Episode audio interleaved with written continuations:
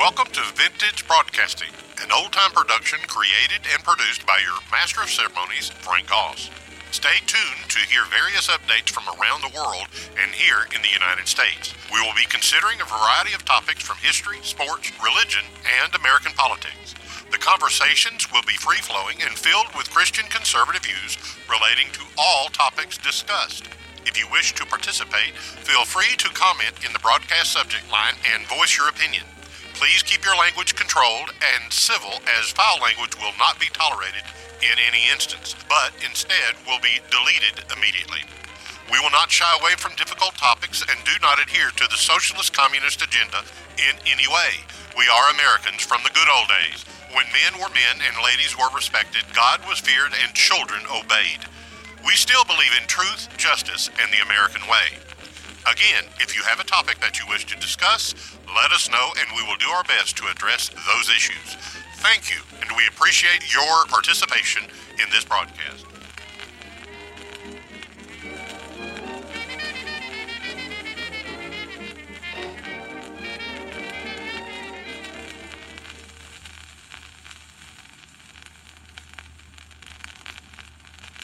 Portions of the following information was provided by Curtis Bowers in his movie, Agenda Grinding America Down.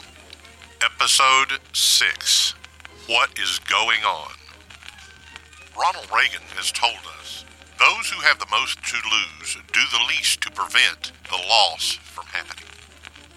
Do we know the freedoms we have in Christ? As Christians, do we understand all that God has done on our behalf? Do we, as Americans, understand the freedoms secured for us by our founders in the Constitution of the United States? Do we understand that the world looks to America as the last bastion of freedom for those seeking to escape communistic repression and persecution? The newest idea in all of history is a government that is beholden to the people. Its leaders are appointed by unanimous decision by the people. The people are seen as the sovereign, not the leaders. This has never been heard of in the history of the world. This is the basis of the entire American experiment. We believe that we can run our lives far better than a single educated man sitting in a palace in a lofty place. We believe that no group of people sitting in the seats of government have the right or authority to govern the details and the minutiae of our lives. This is not a democracy run by the people. No. This is a constitutional republic run by the rules that do not change with time. Our document, the Constitution of the United States, is a static document. We believe these things with all sincerity. We believe it becomes necessary for a group of people to declare their independence from a government they used to be connected to. They have the right to do so under natural law, though they should respectfully lay out the reasons for the separation. It's obvious that all people have the right to equal treatment, and that God gives people rights to life, liberty, and the pursuit of happiness that can neither be taken or given away. The only legitimate purpose of a government is to make sure that these individual rights are protected, and the only legitimate way for such governments to exist is for the people to consent to their existence.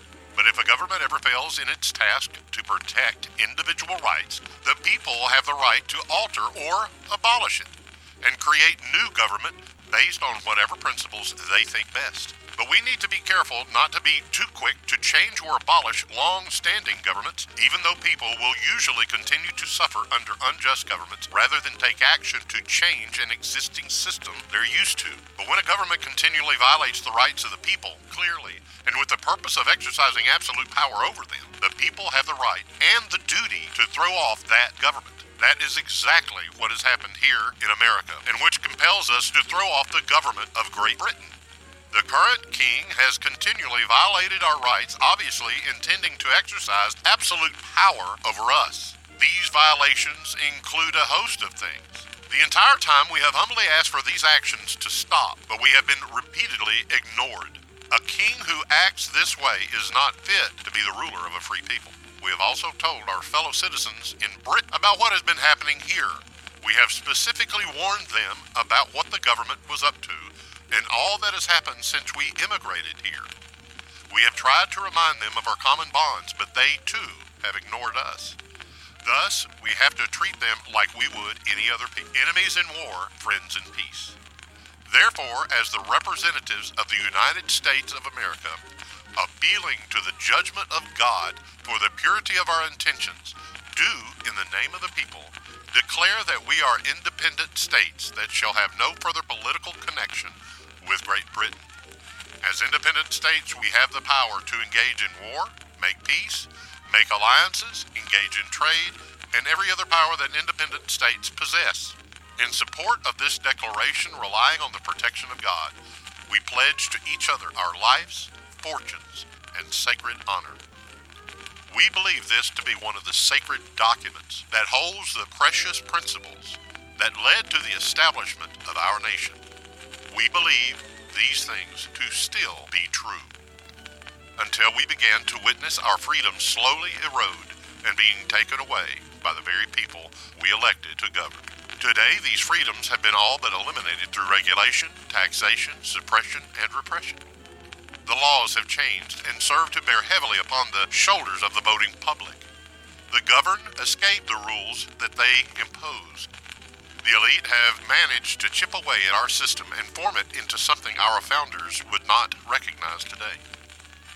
On November 3rd, 2020, the people's voice was silenced in a definite way. What will happen now, we do not know.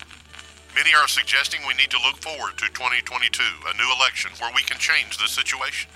Many fear that this will not come. The agenda of the Marxists, the left, the Democrats is set in motion, and they will not stop. They will move with haste as the public stands by watching, doing the least while hoping for the best.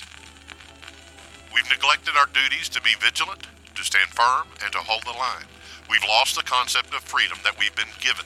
We have listened to the lying lips of the socialistic left, the liberal theologians, the weak-kneed pastors and leaders who tell us to go along in order to get along.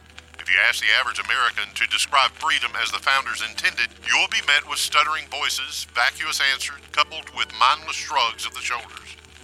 When you mention that more human beings were needlessly slaughtered during the 20th century than in all previous centuries combined, people react with almost indifference, as if to say, well, I'm still alive, and that really is all that matters, isn't it? These things happen daily. These things are inching up into the higher elevations of political power in our nation. Two things we must consider are as follows. Our children, their education is really an essential issue. What are they learning? Effectively, God has been ruled out of education based on the decision of the U.S. Supreme Court headed by Chief Justice Earl Warren. There was only one dissenting vote on this matter. The reaction brought outrage and was immediate and widespread, but in the end, nothing was done. The decision remained unchanged. The people submitted and went along. Warren was appointed by Dwight D. Eisenhower as a conservative voice. However, he has been noted as being the most liberal justice in the U.S. history. This was preceded by the Scopes trial, which today is looked upon as a minor incident. Historically, it was the monumental event which led to the dramatic shift in the national mores of our nation. Within 45 years, evolution had become the preferred position of the United States government. Creationism was no longer allowed to be taught in the public schools. Why? Because rather than follow the Bible and faith principles which led to the founding of this country, our leaders decided that we, the people, needed to follow science. Regardless of the fact that evolution was an unproven science, it was based on probabilities. To date, it is a theory in search of proof. There is no empirical evidence that supports the idea of evolution. This does not matter. The United States has chosen to take the position to prohibit even the concept of intelligent design to be taught in our public schools. Slowly, our rights are being limited. And slowly, they are being taken away. We're being detached from any moral anchors that we have had since our founding. The Bible has been removed from the public square. From being a definite mark of a solid man, faith and Christian belief has now become a radical ideology held by renegade splinter groups who actually believe they talk to God. Our children are growing up with no concept of God. This started under Earl Warren's court in 1962. Today, the year is 2021. Our churches are in decay as never seen before. Our young people reject the antiquated notions of religion altogether. 19.2% of people aged 18 to 29 hold to Christian ideas. 35% of this age group identify as unaffiliated to any religion. For Marxism to work successfully, all ideas of God must be removed from social discourse, and we are well on our way to a truly sectarian society. The first target of Satan historically has always been women and children first. Today, our school systems have been filled with ideas that we would outright reject, we being the baby boomer generation. Generation X, Gen Z, and the millennials all seem to be leaning towards atheism or relativism, holding the idea that morality is what you decided should be. 66% of this age group, 18 to 29, believe that lying is acceptable and permissible depending upon the situation.